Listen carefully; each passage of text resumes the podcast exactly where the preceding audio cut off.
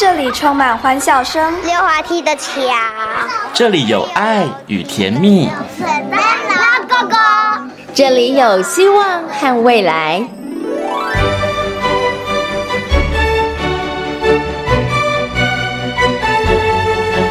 遇见幸福幼儿园，遇见幸福幼儿，遇见幸福幼儿，遇见幸福幼儿园。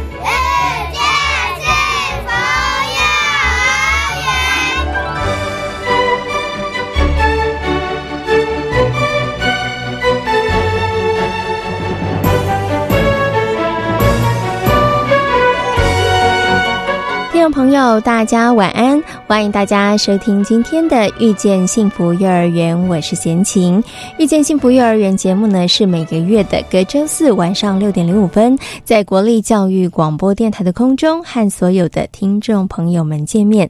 在我们节目当中呢，每一集节目会为大家介绍一所非营利幼儿园，同时呢，也会在节目当中来跟大家讨论幼儿教养相关方面的问题。那么，在今天幸福幼儿园的单元当中呢，要为大家介绍的是位在台中的谭秀飞盈利幼儿园。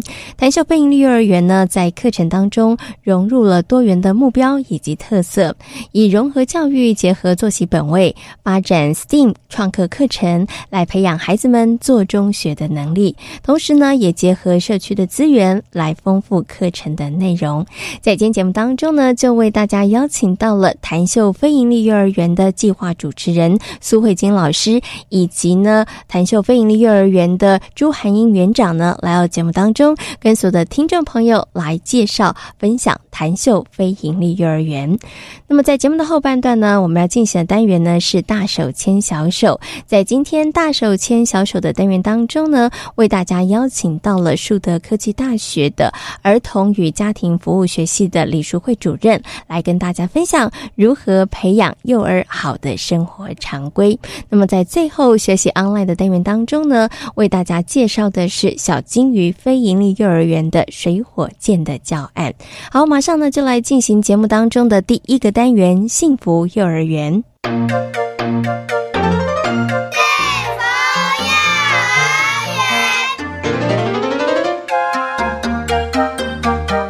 位在台中潭秀国中内的潭秀飞营幼儿园，目前总共有混龄班级三班，共有九十名学生，以融合教育、作息本位、阅读以及创客等课程，让孩子们从生活作息开始学习，培养优质的能力。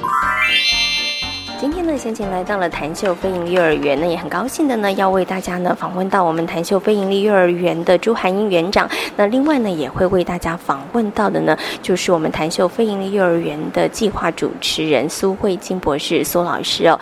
那我想呢，我们先呃，请苏老师来谈一谈好了，就是这个谭秀飞盈利幼儿园它成立的背景，那还有呢，其实它是由中台科技大学然后来承办的，这个其实也是还蛮特别的哈。我想呢，是不是先请苏老师来？跟大家谈一下。那中台科技大学在去年呢，呃，呼应政府的政策，然后我们就推，呃，毅然决然的就投入了这个投标的一个工作哈。所以我们希望学界能够真的下来跟业界合作，然后能够呃承承办经营出一个呃把。理论跟实际结合的幼儿园，那当然很重要的是，我们有很多的好的理念，也希望在这个幼儿园里面能够去落实。所以呢，谭秀飞营幼儿园成立到今年二零一八年的八月，应该是即将啊满一年的这个时间了哈。所以我想接下来请苏老师跟大家谈谈好了，这个谭秀飞营幼儿园我们成立的，我们的教学的理念跟方向跟目标是什么？中台科技大学，我是属于儿童教育暨事业经营系，所以本身我们本身就是教保员的培育机构，所以呢，毅然决然呢，一定要来承办这样的园哈，然后也让老师呃在呃研究方面也能够在这个学校进行。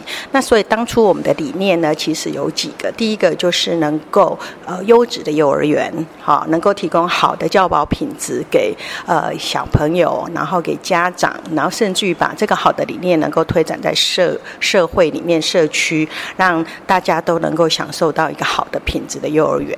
那第二个呢，就是我们呃希望把好的融合教育也能够落实在这个地方。所以呢，一开始我们就呃，因为我本身就是呃国际大师哈，那个 Robin 呃，他是推广作息本位的一位那个国际的一个学者。然后呢，呃，他在台湾的一个推展呢，我们是一个种子教师，所以我们就希望把这个观念呢放到我们的幼儿园，然后把好的融合教育、优质的融合教育能够在这边实施。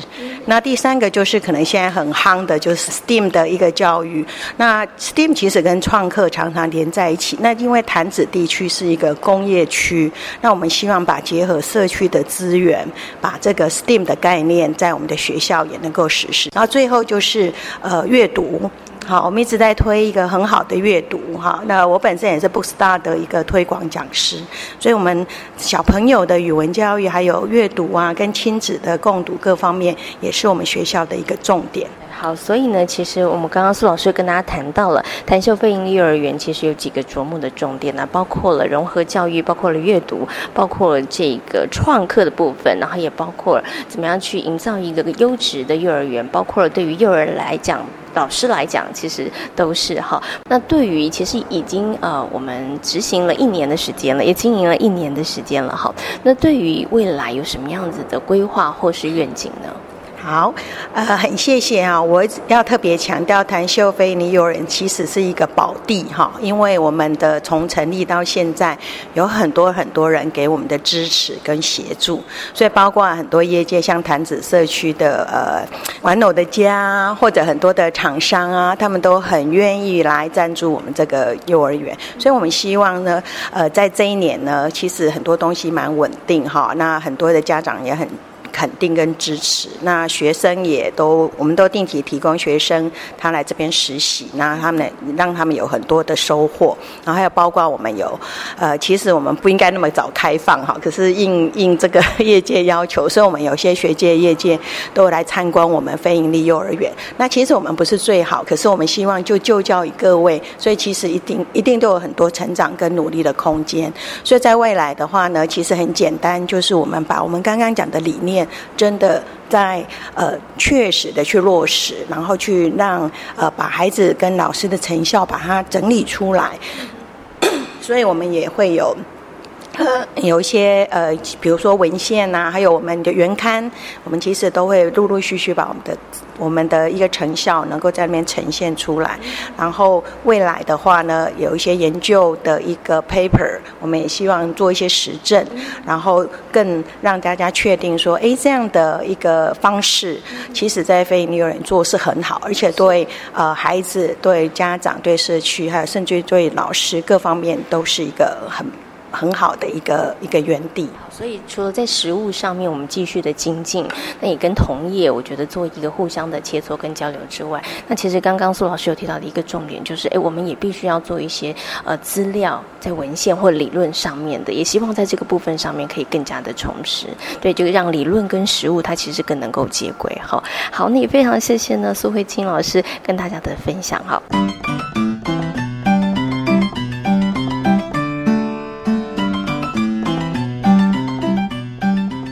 园长是不是可以先跟大家来介绍一下谭秀飞营的幼儿园？现在目前我们大概有多少的班级？然后学生的人数的状况好不好？呃，我们这个谭秀飞营的幼儿园成立一年到现在，我们都是满班的状态，所以我们的课程一直都是被。被接受的哈，虽然一开始有一点点，然后需要说服他，我们这种用没有教材的一些教学模式，所以我们成立就是九十个学生，所以我们就是九十个学生。所以呢，我们这个台秀飞鹰幼儿园呢，现在有九十位的小朋友哈。那从刚刚一。招生刚刚其实园长讲了，其实就满额，对 对对，哈。那其实刚刚园长您特别有提到，在刚开始的时候，其实可能有些家长他还是有一点点的这个疑虑，对没有部本的教学哈，那生活我觉得可能在融合教育的部分上面，可能有些家长他们可能会有一点点担心，所以我想请问一下这个园长啊，所以刚开始的时候，我们是不是有做了一些什么样子的步骤？哈，比如说包括了开开说明会，或者是让家长来参观，用了什么样的方式，然后让家长可以慢慢的接受我们这样子的一个教育理念跟想法。那我们在呃，就是成立的之初，就还没有招生的时候，那我们有办那个办学说明理念说明会，所以所以家长都会问我，很多的家长哈，就是听完之后私底下问我说：“啊，园长啊，这这个学校到底要教什么？对，教什么？教哪一些？”那我都跟他讲说：“我们学校没有教，哎，啊，没有教，那到底要干嘛？”我说：“有学。”啊，我对我是告诉他们说，我们不教，但是我们学，所以我们用学为孩子的启动他去建构能力的一个方式。对，那如何让孩子学？那我们就要去研究到孩子的发展的问题了。这么小的孩子，到底什么样才让他自动的去学？所以我们必须要营造一个可以让孩子学到能力的环境。对，所以我们学校。第一个非常重视的就是环境的规划。我们的教室就会让孩子进来，进到教室之后不用告问老师说我可不可以玩，自己就去玩了。是他在玩的过程里面有没有很多能力？对他思考我想玩什么，这个东西到底怎么玩？玩完以后要怎么办？那家长看不到啊，因为一般人都是课本回去嘛。那我们没有怎么办？所以我们。呃，当然，我们第一年真的比较辛苦啦。第一年我们必须要让家长看得到孩子在这里的成长。园长说的学嘛，那到底学到什么，对不对？所以我们就跟老师讨论，因为我跟苏老苏老师做讨论，就是我们没有课本，但是我们一个礼拜都会有一周的所谓的呃，我们的一周日志，对，一周课训。我们这课训里面就是呃，阐述我们这个礼这个礼拜孩子在学校学些什么东西，对。玩些什么东西，孩子说些什么东西，那还有就是老师说的，我们的阅读的部分一直都是我们在标这个学校的时候它的目标性嘛。那阅读不能说让孩子说阅读就去阅读，不是。第一个你要添够足够的绘本图书，然后这个图书呢，我觉得我们很幸运，谭秀非常幸运，就是我们的背后有一个中台科大。因为他有一个非常坚固的专业理论在那个地方，对他也会提供我们很多的资源去挑选很好的书，所以我们是用这样的模式。那我们每一周都会有课训，好，然后给家长看，所以家长一次两次，哎，发现说原来他孩子在学校有学到东西，所以我们如何去营造一个他书包该摆在哪里，他的鞋子该摆在哪里，是。物归原处，不是用嘴巴说的，是环境告诉他的，是。对。好，所以刚刚园长跟他分享，刚开始的时候，真的大概有很多的家长会很质疑。其实应该不是质疑，是他们担心，对他们真不晓得说，哎，那我的孩子到底到学校里头，因为待的时间也蛮长的，他到底在学校里面学些什么？不过刚刚园长跟大家分享，我觉得有一个重点就是，哇，原来营造一个好的环境，对于孩子来讲很重要。当你的环境营造好的时候，其实孩子他就有那个他欲望，他想要去学习，对，就。不需要老师呃非常的辛苦，然后在那边哎督促着孩子们，对不对？好，OK，好。那因为我觉得您刚刚也提到了，我们做了很多的步骤了，包括了可能一周的一个日志，对对，好，周志，对，还有课训，然后还包括了影片、照片的这个部分。那其实就可以让家长稍稍的放心了，他们就说啊，原来我的孩子还不是到幼儿园，他当然都是在玩，但是在这个玩的过程当中，就像刚刚园长讲的，玩出了一些能力，真的也学习。提到的一些这个事物哈，我最后呢，想要请园长来跟大家分享，就是你刚刚有提到，其实一年的时间下来，家长真的可能刚开始有一些担心，那透过我们不断的一个说明，那甚至我们也实际上做了一些呃方法，然后让家长可以放心。那到了孩子们真的进入到幼儿园当中，在课程当中他的学习，然后可能他家长也看到他的一些改变哈，所以现在应该绝大多数的家长其实应该是非常放心，而且是非常肯定的哈。我想最后呢，请园长来谈谈，就是从家长的回馈当中，有没有家长跟你谈到，哎，孩子的具体的一些改变呐，或是孩子的一些学习？我相信这个部分呢，园长的感受应该是很深的。对对对，呃，我我们我必我必须举个例子了哈，因为呃，这个小朋友呢，他他他他是兄妹两个一起来上学的。他当初选我们学校的时候，他也很担心。他担心什么？他担心说：哇，费盈利是不是跟公幼一样，都不教注音符号？他也没有教很多的课程，比如说美语啊这些，通通没有教。那我到底要选他呢，还是去私幼这样？可是呢，他曾经去读了私幼，读了半学期，不能适应，所以他也觉得很糟糕，怎么办？然后那个孩子在家里不太会分享，就之前的事情都不太，所以他很担心这孩子会排斥上学。对，后来呢，听过我们的这个，就是五月份来听我们说明会的时候，他还是用一个很担心的心，然后让他的孩子来读。那但是呢，他呃这个妹妹也进来读了。之后呢，后来他一学期过后，然后他其实没有一学期，大概一两个月之后，他就觉得哇，因为这样。原来这么会说话，啊！回家为什么这么会分享？他很喜欢来上学，对，对。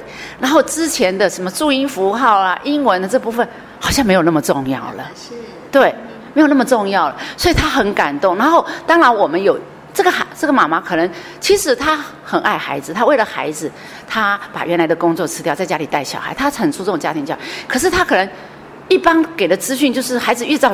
不能输在起跑点，那不能输在起跑点，到底不能输的什么？她不知道。哎，要学很多的，要开始注音符啊，不然的话，你到国小去啊就不能衔接哈。然后你要学注英文，你如果没有学英文，你到国小啊就会被排斥，这些等等。对，好，那所以他很担心。来到这里以后，原来我们给他的能力是以后才是用得到的。是。那最主要是他孩子开朗了，他孩子原来是他都觉得弱弱、唯唯唯弱弱的，现在是一个领导者。这班上是一个领导者，很多东西都是他想的方法，对，所以他爸爸妈妈也是做书屋资源最多的一个，对，对，所有的活动他都是第一个。然后他现在已经毕业了，可是那个妹妹还在这里读嘛，然后他他他毕业之后。很多，其实我们大班其实目前才有十个。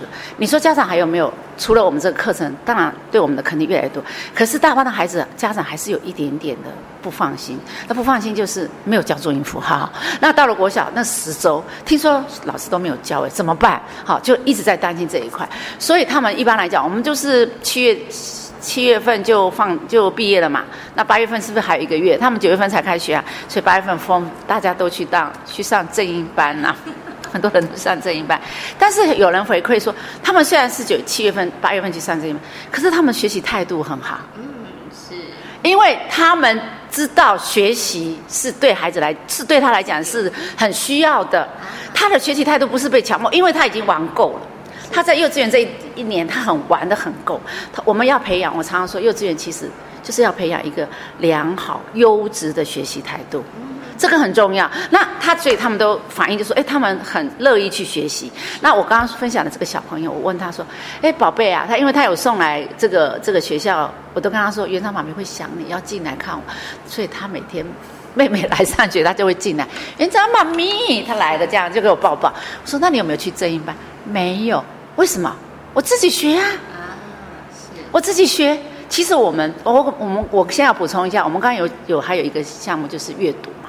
因为阅读是培养孩子将来自学能力很重要的工具，因为他只要有阅读的习惯，他将来就有自学的能力，很重要。他要资料就去找，他阅读的能力越强，他将来自学的能力就越强。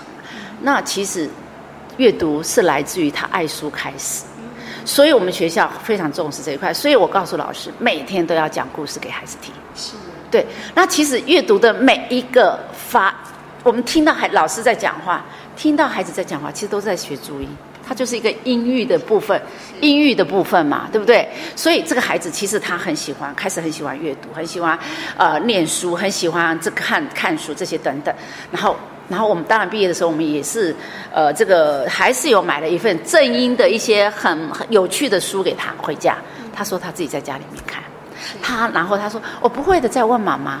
我自己就先学了，我觉得很好玩啊，不会怎么样啊，所以他就是在我们这一个环境里面培养出来。当然有很多很多的例子，我们这边太多的例子可以想。很多的孩子到了我们这里之后，很重要的一点，我们用统筹来讲，就是呃，很安静的孩子变得很爱讲话，很不想发表的孩子会愿意发表，很不想自己动手做的孩子会想去做。是。对，不想去帮助，就是以前都是自己做好就好了，可是现在会懂得去帮助别人。是，这是我们学校这一年来最大的改变。很多的家长都反映是这样。对，还有很爱来上学。放假三天，跟他阿妈说：“为什么放这么久呢？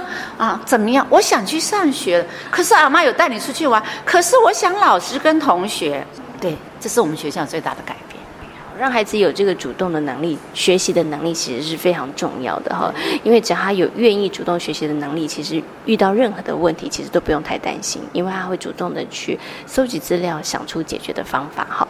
好，那今天呢也非常谢谢呢我们的朱园长，还有呢我们的苏慧金老师呢，跟所有听众朋友所做的分享，非常感谢两位，谢谢。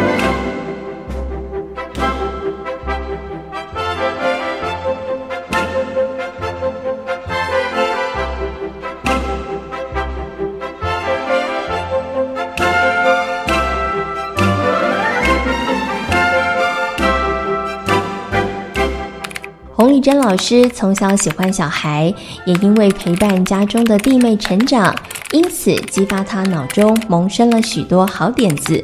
而这样的养成教育，也成为他日后投身幼教老师的利器。虽然在私幼工作多年，但是投身非营利幼儿园，洪丽珍老师表示，仍然有许多的挑战和学习的空间。其实我小时候就很喜欢小朋友，那因为家里亲戚朋友都是开开店做生意的，所以那个表弟表妹都是我一手带大的，所以就是因为这样子，所以我从小就很喜欢小孩，然后也变成那个弟弟妹妹的那个孩子王。然后因为呢要带他们玩，所以我会想了很多的一些点子，然后带他们。小时候因为。家境也不是很好，所以也没有很多的一些玩具可以玩。可是呢，因为住在乡下，所以我就把大自然的一些素材，然后做成一些玩具，然后一起跟孩呃小朋友一起玩。所以我很庆幸自己住在乡下，因为住在乡下有这样的一个经验，然后让我在课堂。课程上啊，多了一些呃天马行空的一些想法。所以呢，其实丽珍老师是从小就喜欢小朋友啦，然后自己的成长的经验，对于你日后从事这个教育工作，其实也有很大的帮助哈。不过呃，丽珍老师从事幼教老师这份工作已经二十年的时间了哈。那您是在一年以前来到了谭秀飞鹰的幼儿园，那之前其实都是在私幼的时间居多哈。那在私幼教书跟来到了这个台秀。飞营幼儿园，你的感受上面是不是有很大的差别？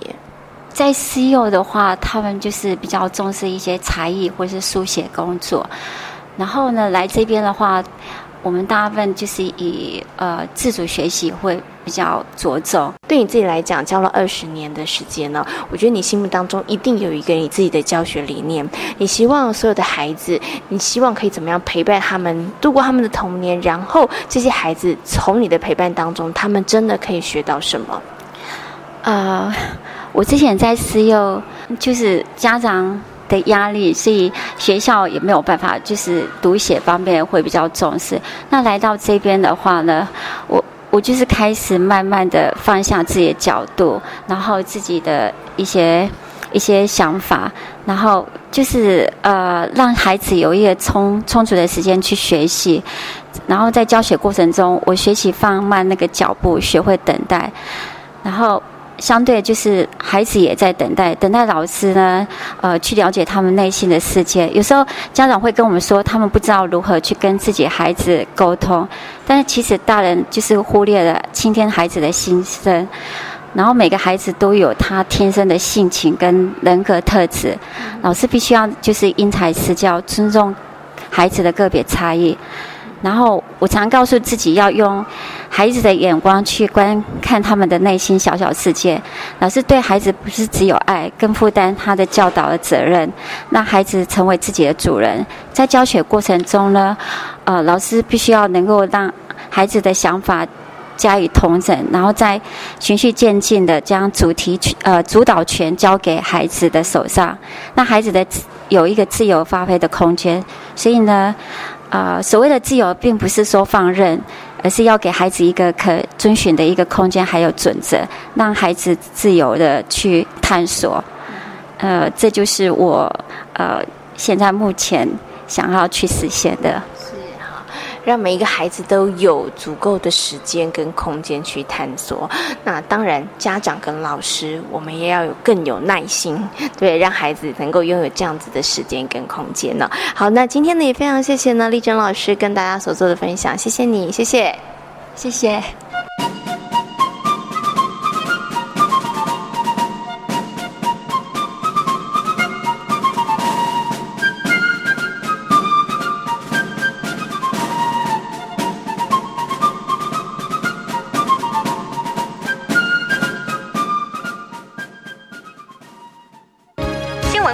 机关署表示，肠病毒已经进入流行季，请家中有五岁以下幼儿的家长特别注意。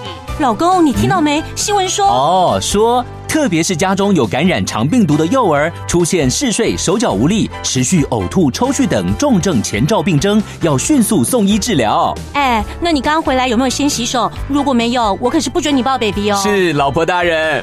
预防肠病毒，赢在勤洗手。以上广告由疾病管制署提供。妈，弟弟老是上网，这样很容易沉迷耶。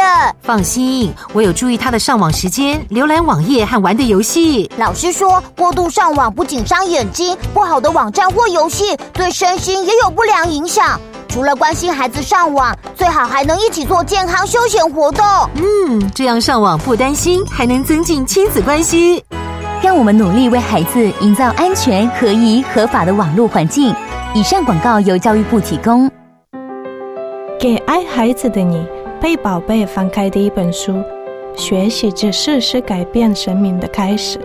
我是爱心班长瑞莎，欢迎你参加中义基金会同学福利社计划，用爱和关怀帮助弱势孩子幸福上学。爱心专线零二二九三零二六零零，或上网搜寻中义基金会。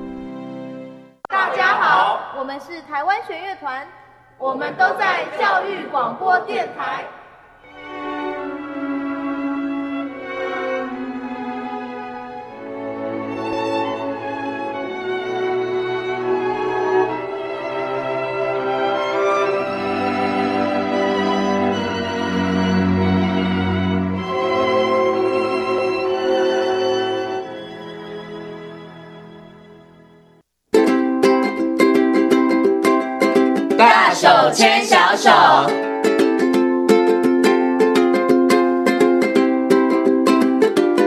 这是教育广播电台，您现在所收听到的节目呢是遇见幸福幼儿园，我是贤琴。接下来呢，在我们节目当中呢，要进行的单元是大手牵小手的单元。那么在今天节目当中，很高兴的再次为大家邀请到树德科技大学儿童与家庭服务学系的李淑慧主任呢，邀请淑慧主任呢来到节目当中哦。那么今天呢，邀请主任呢来跟大家讨论一个贤琴觉得非常重要的问题，就是呢，我们要如何来帮助家里面的儿童、幼儿建立良。好的生活习惯呢？那首先呢，先跟我们的主任问声好，Hello，主任您好，哎，先请您好，还有听众朋友大家好。我问主任，儿童建立、幼儿建立良好的生活习惯是不是很重要？哦，当然非常重要，非常重要。但是现在小朋友普遍建立的。不怎么好，哎，没错，因为其实孩子很多的习惯都是呃在家庭或者是大人呃不小心帮他塑造成那个样子。对，可是这件事就很有趣，你真的去问十对、一百对这个当父母的，你问他说：“哎，儿童建立良好的生活习惯重不重要？很重要。你想不想帮孩子建立好的生活习惯？我很想，但是呢，很奇怪，等到孩子呢两岁、三岁之后，发现哎，回头望，好像好多的生活习惯都 建立的不是。” 感觉来不及了。对，然后他就开始想，那到底是哪里出了问题，对不对？好，所以我们在今天节目当中呢，就特别来跟大家好好讨论一下，到底我们要怎么样来帮助家里面的孩子建立良好的生活习惯呢？一方面不要增加这个幼儿园老师的负担哈，其实也可以让孩子真的他可以有比较好的生活习惯，然后让他日后进入到小学、进入到国中，哎，我们会发现他不管是在自己的生活自理，甚或在学习上面，父母亲真的可以超。少操很多很多的心哈，因为那个源头可能都跟他小的时候生活习惯有没有养成，其实这件事非常非常的重要。没错，好，所以我想先来请问一下主任，到底我们从什么时候可以开始来为孩子开始慢慢的训练他、培养他、建立好的生活习惯？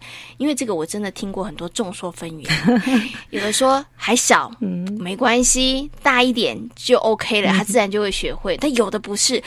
有的是小孩好小的时候，baby 的时候，他就觉得哦不行，不能常常抱他。你知道吃的时候就要有一个规矩，对不对？所以到底我们要从孩子几岁的时候开始来，真的有那个准备，要来培养他好的生活习惯？嗯嗯，其实几岁哦，大家都会觉得好像准备好的时候再教哈，但事实上，孩子生活在环就在在生活当中，如果他可以及早的去这个建立这样的一个习惯，是最好的。为什么？因为其实零到三岁是孩子大脑发展最快速的时期嘛。那这个时期，如果说他可以建立比较好的一个良好的习惯的一种神经回路，其实未来孩子他对于这些比较呃，就是说他会慢慢的就形成他的一种行为模式哈。那对于比较负向的这种呃行为呃这个习惯，就比较能够在你建立良好的行为习惯的神经回路之后，他其实这个部分应该比较不会有那么多你后续要去处理的部分。那但是从什么时候开始？是上，如果我们去观察婴儿，哈，他我呃，我们在照顾婴儿的这个过程当中，其实我们每天作息的安排，某种程度就已经在帮婴儿建立了一些习惯。就是有人说，老师怎么可能？他想哭的时候就哭。但是我跟他说不行哦，这个时候不能哭，然后这个时候不能喊饿嘛。因为很多人其实，在 baby 的时候照顾的时候，都觉得哎没有啊，大人的生活其实跟着小孩在转呢。嗯，对。所以老师刚刚的意思是，其实我们从这个时候开始，我们就可以开始慢慢做一些调整了。其实，在生活作息，我我为什么讲生活作息？你看婴儿他其实睡觉的时间很长，他清醒的时间其实很短。但是随着他的年龄越来越长，他的清醒的时间越长，他的睡觉的时间比较慢慢缩短。是，那当然零岁大概就是六个月前的孩子哈，可能哎，我们一整天的作息当中，他就不是喝奶睡觉哈，大概就换尿布哈，大概还跟孩子互动这样。那其实。我们我们为什么包含呃几个小时喂奶一次？除了生理上的一个需求之外，其实也在形成一种规律性。嗯，那我们慢慢的等到他比较大了，他可能有一些的包含他的呃肢体的发展，或者他的语言，或者是他的这个自我的呃这个呃他已经可以这个除了婴儿床之外哈，他的空他的范围是更广了。那其实他能够。当开始慢慢可以学习讲话，他他他的一些行为的范围越增长越越广的时候，其实我们那个时候就可以慢慢的透过他生活当中会遇到的一些事情，开始建立他的生活习惯。比方说，呃，当孩子会。会开始坐着的时候，他是不是就会开始要玩玩具？或者是当他比较大的时候，他会开始移动，他会去把这些东西搬来搬去，对不对？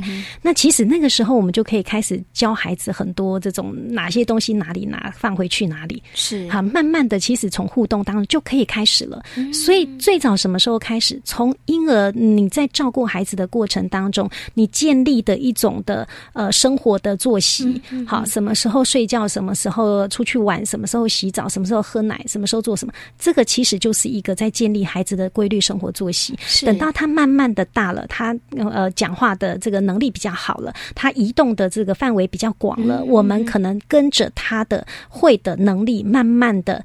会让他有一些实做的过程，去学习到，哎，他怎么样？包含呃礼貌上的，包含这种呃收拾的，包含吃东西的，包含很多的生活作息方面的一个习惯，就会慢慢从这个过程当中去建立起来了。OK，所以其实呃不应该。有一个明确的分水岭，就是哎，之前不用管他，之后要好好来建立，不是？对，老师刚刚讲，就是也许从小 baby 的时候，照顾者的时候，我怎么样让他的那个呃，可能喝奶啊、洗澡的时间比较规律，比如说固定是每一天下午五点的时候，傍晚的时候洗澡，不是有的时候傍晚，有的时候半夜，有时候早上洗。好，从这个部分上面就可以开始慢慢的建立，然后等到老师刚刚讲他的活动范围，然后他越来越大的时候，开生活当。中，他接触的事物越多的时候，我们就会开始来慢慢的训练他，呃，不能讲训练，培养他，培养他的一些这个习惯哦。可是老师，你刚刚这样讲，我就发现，所以照顾者他自己有没有好的规律性很重要。没错，如果照顾者他的规律性不太好的时候，是不是孩子他其实就比较不容易有一个那个常规的那个概念，或者是那个顺序性啊？其实确实，我我们常常会看到很多，尤其我们在幼儿园或者是在呃托婴中心，我们看到有一些的家长会会觉得说，哎，好像这个孩子很难带啊，这个孩子又很麻烦啊，那气质很很呃，在照顾上很辛苦啊。可事实上，我们如果去观察到很多的这种状况，有可能是家庭里头主要的照顾者或者是父母亲在照顾孩子的时候，他自己本身其实就是那个规律性其实不是那么的明确。好，比方说。孩子该睡觉的时候，你带他出去玩。比如我们会看到有时候晚上很晚，没错，十点十一点，还有家长带着孩子在外面。爸妈想吃宵夜，对，逛夜市。我想，哇，这个时间应该孩子要睡觉了哈。然后那个什么，那或者是我们看到很多的状况，其实就是因为父母亲本身他自己在整个提供规律的这样的一个一个一个状一个能力，或者是他的习惯上面，他们那父母亲就是在过这样，就是他的习惯可能就是这样，他就会影响到孩子。是，还包含你希望他关门很小声，可是你事实上你都是用甩门的，孩子是不是也在这个过程观察到？还所以父母亲本身的一个行为是孩子学习的一个关键。这时候贤婷就会想到有一句话说，真的是当了父母之后开始怎么学习当父母。所以当父母的时候，真的你要做一些改变。像刚刚老师提到，你可能呢，呃，孤家寡人的时候，单身的时候，你想要半夜吃宵夜，OK？你想要半夜出去逛夜市，也是可以跟。朋友聊天也是可以的，但是小朋友的时候，你带着他出去，那就会影响孩子的作息。嗯，然后当他的这个作息部分上，他开始混乱的时候，可能他生活当中好多的这个事情，他就。他也找不到那个逻辑跟那个规则性了，他所有他就会变得非常的混乱，甚至他的情绪各方面其实都会受到影响。我们在幼儿园其实会经常看到有一些孩子，嗯，他是早上，比如说好，我们假设八点半九点可能是呃入园的时间，哈，孩子有可能到十一点才来，那到十一点才我们就会去问说啊，到底怎么回事啊？前一天啊，你就会发现到说，因为家庭的作息其实很混乱的，他们通常是呃孩子跟着大人一起作息。所以到很晚的时候才睡觉，那很晚睡觉之后，孩子就很晚起来。那孩子很晚起来，很晚到学校来。他到学校来的时候，其呃其他的小朋友其实已经进行了很长的一段时间的活动，包含户外大肌肉活动时间，包含学习区的时间。可是这个孩子可能他都没有没有没有参与到。那他没有参与到，他到学校来的时候，他其实包含他的情绪也要也要重新做调整嘛。哈，那别的小朋友都早就进入工作了，可是他他一开始来，他不知道该怎么办。然后他来的时间。太晚了，所以他早餐都吃，他刚才刚吃过早餐。可是他到学校来十一点半、十二点，学校要吃午餐了，他又吃不下了，所以他午餐他又他又那个那个情绪又来了。好，那因为睡得晚，午休也睡不着了，是，所以他就都睡觉了，对，没得玩，所以他就一直整天的作息一直是。受到影响。但是家长有时候可能看不到这个问题，呃，不知道说，哎，他可能是因为哦家里的作息的关系，那家长可能就会觉得说啊，我们比较晚睡，所以让他睡晚一点。没有关系，是。可是习惯一旦慢慢在学龄前慢慢养成，你到上小学的时候，你不再是十一点再来上课，你早上七点半你就得到学校去。是。那你这个作息整个重新调整，其实对孩子来讲是很辛苦。嗯。所以很多时候，我们看到孩子的很多的行为上的一些的状况，或者是呃情绪上的问题，甚至跟同才之间的社交互动的问题，都是因为可能在家庭的作息所造成的。那这个部分就会跟家里所建立的一种作息的习惯会有很大的关系。嗯，OK OK。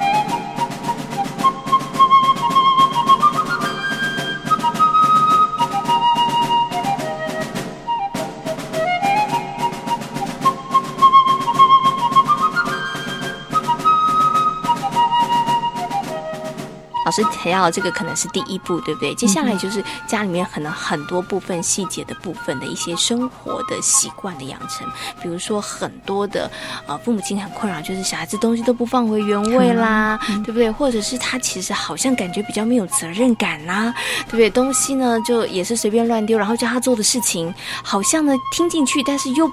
没有马上去做，对，然后所以在生活当中好像很多的习惯建立的并不是非常非常好。这个时候到底应该怎么来做呢？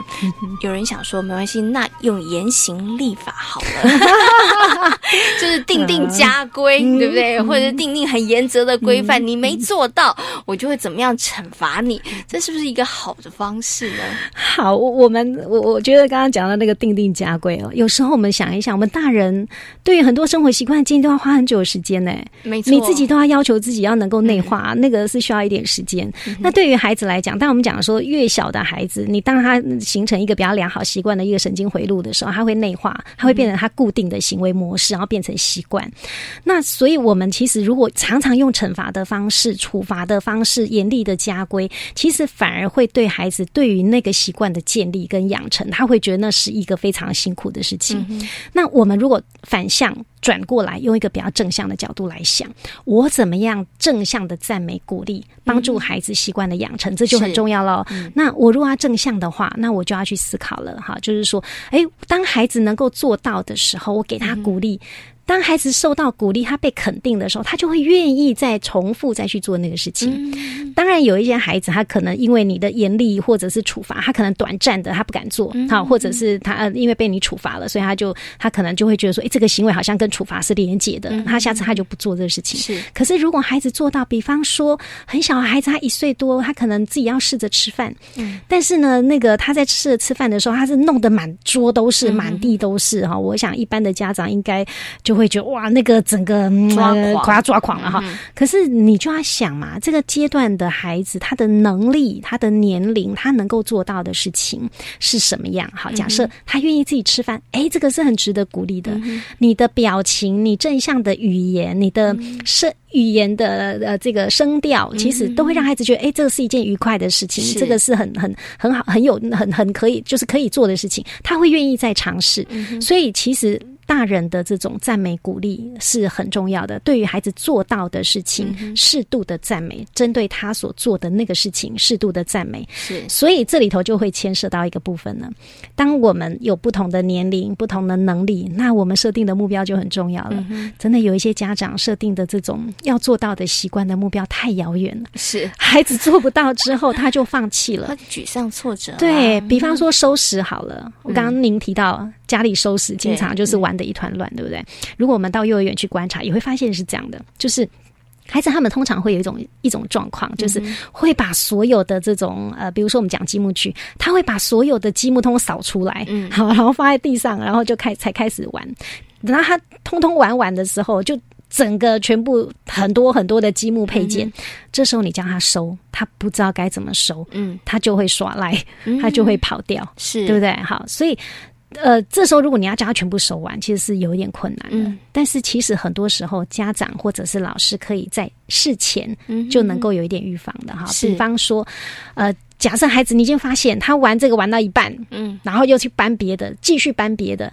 那你这中间你都完全不去提醒他说，哎，你要你先玩完这个先收好，我们再拿下一个，是再拿出来玩。是，如果你完全都这个不管他，然后让他玩的一团乱之后，你再叫他收，然后他收他做不到，你就生气了，大发雷霆。这时候就只会造成啊亲子之间的一个冲突，所以如果你在过程当中可以适当的提醒孩子，哎，先玩完玩完这个之后，我们先把它收起来，然后我们再拿另外一个，好，再再玩一玩，那再不想玩，那再收起来，再玩另外一个。有规律性的话，那至少孩子在收拾的这个部分，他比较能够做得到嘛，因为你变小范围了。好，那所以这个是一个。那再来就是说。家长可能也需要去想一想，你你要孩子培养某一些的习惯，比如说我们在讲收拾这件事好了，那你有没有一个环境，嗯，或者是孩子可以收拾的情境？是好，那个环境是你说赶快把玩具收一收，可是这些玩具要收去哪？嗯，是 他能不能做得到啊？哈，比方说你要一个两岁的孩子把这些玩具收一收，那你要说放那个柜子的上方，对 对对，没办法，那你就要想啊，你怎么样方便他收拾嘛？放。在哪里是。他做得到的，所以建议就是比较依照孩子的年龄，他做得到的能力，小目标、小目标的让他做到。是，然后当然有一些的规则，就是在这个过程当中让他可以知道。我想这个会比比较清楚，他比较能够去做到的。很多的家长会有一种迷思啊，就像我们一开头刚刚讲的，好像到哪个年龄层，他自动他自动就会。可是很多的习惯不是那个时候他自动会的。是，比方说，好，假设每一次吃饭的时候，你都有要求孩子吃完饭的时候把碗拿去厨房碗槽。你呃都会要他重复做这个动作，那越小他他知道，呃我吃完我就是下来，我我把碗拿去碗槽放着哈。那他这个习惯他是不是养成了？是。那可是你这中间你都完全不要不要求他，反正他吃完就跑了，那个桌上乱七八糟，他也你你也不会去要求他说，哎，一起帮忙收拾或做简单的动作，拿这个也是一个收拾嘛。可是你就要求他突然到三岁的时候、四岁说，哎，你应该把这收一收，你怎么这么不听话，什么什么的。这个我觉得就有一点呃，这个强人所难，因为在他过往的记忆当中没有这件事，孩子就会你就会开始发现，哎，为什么孩子到某一个年龄，那个家长啊，可能会开始开骂，因为有些时候因为家长的这种期待已经变高了，可是你忘记了，在这个过程当中，你没有让他逐步的养成那个习惯，你在某一个时间点突然要求他做，其实是有点困难的。但是老师针对您刚刚提这个啊，又有一个问题，那万一孩子真的已经到三四岁了，他父母亲说：“对了，我已经真的以前都没有听过主任这样告诉我们，所以已经来不及了。主任来不及，但他现在已经三四岁，那那我应该怎么做呢？我如果突然间跟他说：‘哎，要做这件事情’，他以前真的没有这样的经验，也没有过这样的记忆，还不知道怎么做，那我要怎么办呢？我是不是就是要从头就真的把他当成是那个一岁两岁的孩子，然后真的还是要陪他走过那一段历程呢？嗯，是，其实。开始做都不嫌晚了哈，就是说，呃，当他比较大的时候，有一些习惯，当他还没有建立的时候，他确实就需要呃让孩子知道，我们带着孩子做一遍，边带的时候，你就可以告诉他你可以怎么做，具体的，好，就是示范给他看，然后每一天只要这个事情发生的时候，就跟着一起做，然后慢慢的。让他你的角色稍微推一点，让他做多一点，是，然后让他越做越多的时候，他慢慢习惯，在每次做完这个事情要做后续的这些的事情，他就会变成是一个他的行为的模式，是。他就会知道我在吃完饭的时候，我接着要做的后面的事情是什么，是。这个其实就是一种建立啦，所以不用担心说孩子好像已经过了那个三岁了哈，我想三岁开始其实正是正是更容易教的时候，所以不要放弃任何一个。阶段的习惯的建立是对。老师说，只要开始都不算晚。对对。但是从刚刚老师分享这个里头，我也觉得有一个很重要的关键：很多的父母亲在培养孩子，都希望孩子拥有好的生活习惯的时候，大家都比较容易是出一张嘴，就是说你应该怎么样，你应该怎么样。可是对孩子来讲，也许父母亲的陪伴，父母亲的跟着孩子一起做，然后引导孩子一起做，对于孩子来讲，他会我不知道孩子会不会比较。觉得心甘情愿，就是爸爸妈妈一起做，还是说，哎，真的有人是爸爸妈妈我们一块儿做的，那个会让孩子他其实更容易。在那个过程当中去学习，嗯他也会学得更好，是对，没错，没错，没错。因为比如说我们刚刚讲那个吃饭收拾的这个事情，好了，一般可能我们有时候会看说啊，来，我们收拾了，结果就看到那个呃，比如说爸爸或者是别人啊，就对，就翘起二郎腿哈，然后就开始这个说 赶快收一收好。那当我们可以跟孩子一起做的时候，我相信对孩子来讲，那个那个参与的动力是很重要的，因为毕竟像这种生活习惯甚至家事这些东西，其实参与的这样。的一个意义会大于他到底做的好不好的意义。嗯，OK，好，所以身教非常的重要。爸爸妈妈不要在那边只划手机、看电视，指挥孩子，指挥孩子。孩子其实小的时候，他可能还会这个呃听从你的指挥，但他年纪越大的时候，他心里头就开始会不满了，他就想要推翻暴政 了。所以呢，其实呢，真的要怎么样培养孩子好的这个生活的习惯，从小开始一起做，然后不是只有孩子做，父母亲。跟着孩子一起做，大家共同的参与这件事很重要。大家一起做，其他成功的几率当然就会比较高了。尤其是习惯的建立，它其实是一种反复练习的过程。好，那反复练习的过程的意思就是说，我们其实是希望孩子每一次呃每就是他可以。变成是一种例行性的要做的事情。好，比如说我们讲，呃，除了除了我们看到的这种收拾啦、吃饭呐，其实礼貌的习惯重不重要？也很重要，很重要啊。好，我们看到很多的孩子或者甚至家长带孩子出去的时候，有时候因为孩子的不礼貌，家长也会觉得，哎，很尴尬，对不对？但是到底是家长的尴尬大于孩子他能够表现的那个行为，还是说我们今天如果要建立孩子的这个行为，其实不是只是为了大人不要尴尬而已，而是我们希望他养成一个好的跟人互动的一种习惯。是，所以像这种礼貌的建立，就会变成是，哎，那你出去的时候，你自己会不会主动跟人家打招呼啊？对不对？你跟你的朋友见面，你会不会跟他主动打招呼？你遇到长辈，你们家长辈，你自己会不会跟人家打招呼？那如果你自己都很冷漠，然后要求孩子要有礼貌，事实上是蛮难的嘛。好，那那当然，如果大人做得到，那我们在教孩子怎么礼貌的习惯建立，就会变成是，哎，每一次我们可能刚好有家人、有朋友来，有家人长辈来，我们就会说，哎，要叫叔叔、阿姨、伯伯、爷爷奶奶。好，那有些时候，其实有些时候孩子也会有一些情绪嘛。是，我觉得大人也不用那么的呃强迫，在那个时候因着大人的面子，所以就要求孩子在礼貌的表现上一定要怎么样。那这个部分其实有时候是可以用一种比较呃，我觉得尊重孩子，你可以教他除了。出声打招呼之外，微笑啊，微笑点头也是一种礼貌的表现嘛。哈，所以像这种，只要他每一次反复的、反复的、不断的呃实呃实做，嗯，好，那在发生那个情境的时候，让孩子可以去表现那个行为，他其实他就会把它连接起来，慢慢的形成一种比较固定的、稳定的行为模式。好，那这样他的习惯其实就会比较容易建立。嗯，OK，所以日复一日的练习这件事很重要。然后老师又提醒父母亲的。身教，它绝对也是一个很重要的关键。对对，父母亲呢，生活作息不正常，东西乱丢，看到人不打招呼，但是你要要求你的孩子都不做这些，其实蛮困难的。对对，那正面的态度也很重要。是好，那今天呢，也非常感谢呢，树德科技大学儿童与家庭服务学系的李淑慧主任呢，在空中呢跟大家讨论这样的议题，也非常感谢淑慧主任，谢谢您，谢谢，谢谢大家。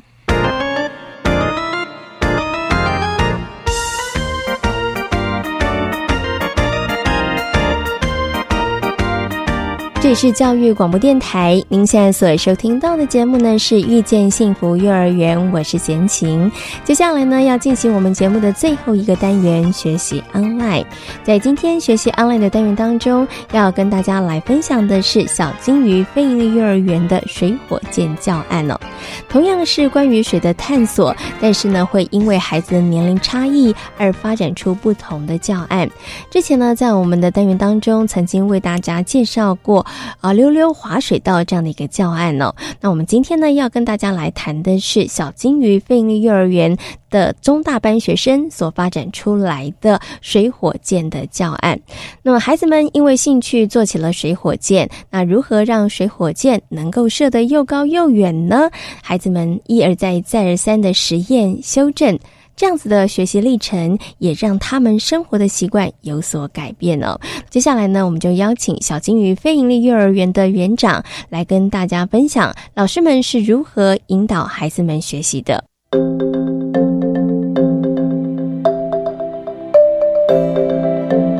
学习 online，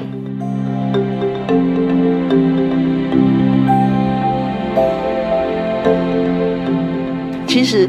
那个试射的过程都让他们不太满意哈，那所以他们就要去研究，是我的水火箭的整个外观出了问题嘞，还是我里面装的水的量有问题呢？所以孩子就借由这个一而再再而三的实验，每过程里面啊，他们呐有做了蛮多蛮多的一个。研究的历程，然后，嗯，我老师们也从这样的一个过程里面发现，就是说，对孩子来讲，呃，很重要的一件事情就是，你必须很关键而仔细的去，呃，带着孩子找到他们要的方向。也就是说，呃，孩子的一些想法，老师必须不断的追问。然后了解孩子真正的想法所在，你才能够依照那个过程里面有更好的深入探究。当然，呃，对有一些小朋友来讲，可能他做到一半遇到了困难点，他可能就有一点灰心。那我们怎么样再再一次的让呃这个学习的这个坡度哈，从高峰降下来的时候，就如何再创高峰？我我觉得很大的关键点在于老师在这个过程里面再一次再带着孩子。重新的去收集他们所要做的一些资料，然后再去看待问题的症结点在哪里。当小朋友再一次看到，原来我在试做的过程里面，虽然遇到这些困难点没有办法解决，原来那个问题的症结点在哪里？好，他找到了那个点以后，再去把它克服了，解决了，那个过程里面的那种开心的点，那种火花，就是。呃，对孩子来讲，就是最充满快乐跟自信的时刻。好，所以整个方案的一个高峰期，在孩子们把所有的困难都克服了，他所能够就是想要做的东西告了一个段落之后，可以跟更多人来做分享的时候，那这种成就都不是我们大人赋予或给他所教给他的知识。那种成就是不一样的，他完全是靠着他自己的好知识的收集跟技能的磨一而再再而三的磨练，而且不断的克服困难，也因为有失败有克服困难，那个成果更弥足珍贵。在今天遇见幸福幼儿园的单元当中，为大家介绍的是台中的谭秀非营利幼儿园。那么同时呢，也为大家邀请到了树德科技大学儿童与家庭服务学系的李淑慧主任呢，跟大家谈到了如何培养幼儿好的生活常规。感谢大家今天的收听，也祝福大家有一个平安愉快的夜晚。我们下回同一时间空中再会，拜拜。